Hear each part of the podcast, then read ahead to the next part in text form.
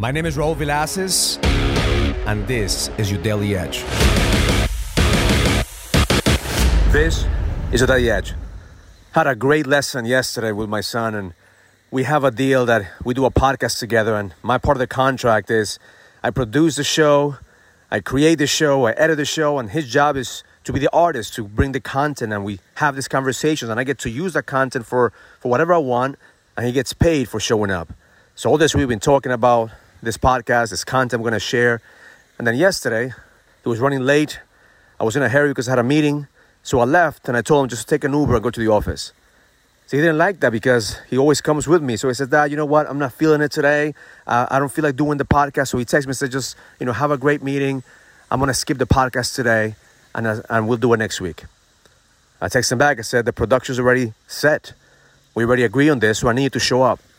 Goes, Dad, I don't feel like showing up. And you know, if, if I show up with this with this energy, then I'm not gonna I'm not gonna get the best results. So I texted him back. I said, I, I understand. I understand that you're triggered, but you made a commitment to show up. So I need you to show up. He says, Dad, I need to have a choice. Don't I have a choice in this? I said, I, I said, you do have a choice, but there's also consequences. If you don't show up, you have to pay the consequences. So he texts me back, and this is all through text, and says, you know, Dad, I'm willing to pay the consequence. I know I'm not gonna get paid for this for this podcast, and I'm okay with it. So I let it go. Because at this moment I'm focused on the shit that I'm doing. I don't have time to deal with right now. And when I came back home, I addressed it. I said, What happened? He says, Dad, you know, I just wasn't feeling it. And I don't wanna I want you to force me to do something I don't wanna do. And and he came out with the whole story of why this wasn't the right thing to do. So I told him, I said, Well, I have two hats that I have to wear. One hat is the one of the boss. I pay for an artist to show up for a show. The artist didn't show up. So as a boss, I'm gonna say that that artist doesn't want to work with me. As a boss, I have to make a decision. Do I replace the artist? Do I cancel the show? So at this moment, your show is canceled until you figure out what you want to do. The second hat that I need to wear is the, the hat of the father. Now I'm seeing my son that is not being responsible for being his word. Now I'm seeing my son that is He's not showing up when he said he's showing up. So as a father, I need to I need to help you and take away any distractions. So what I'm gonna do is I'm gonna take away any distractions for the weekend. No computer, no games, and I want you to think about the situation.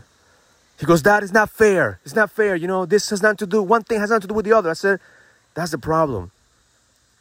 Because the problem is that everything has to do with everything. How you show up in your job is how you show up in your school. How you show up in your schools, how you show up in your family. How you show up right now as a teenager is exactly how you need to show up in the future as a leader. So my job is to help you and shape you. But I want to make it clear, this is not a punishment. I still love you. I'm not, I'm not here as, as your boss. Your boss is pissed off because you didn't show up to work. Your father's concerned, and as a loving father, I need to make sure that you pay the consequences.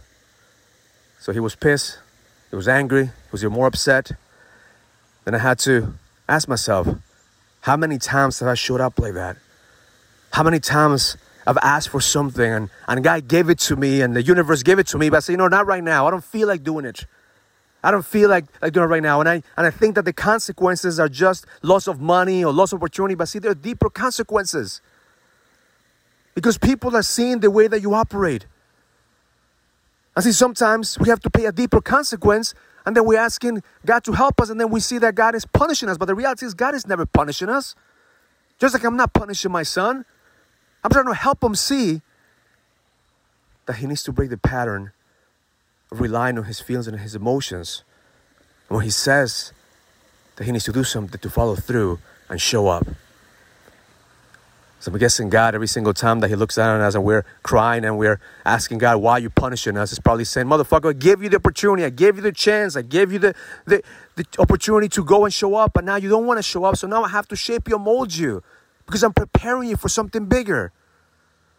Because you're called to play a bigger game. So my intention for you today is to ask yourself, where are you not showing up? Where are you making excuses and relying on your feelings and your emotions because you don't feel like doing it? Because I'm going to tell you the same thing I told my son. The world doesn't give a fuck about your feelings. The world needs to, to know what are you willing to give the world because the moment that you don't bring value into the world, you're taking from the world. So therefore, you create a reaction to your consequences.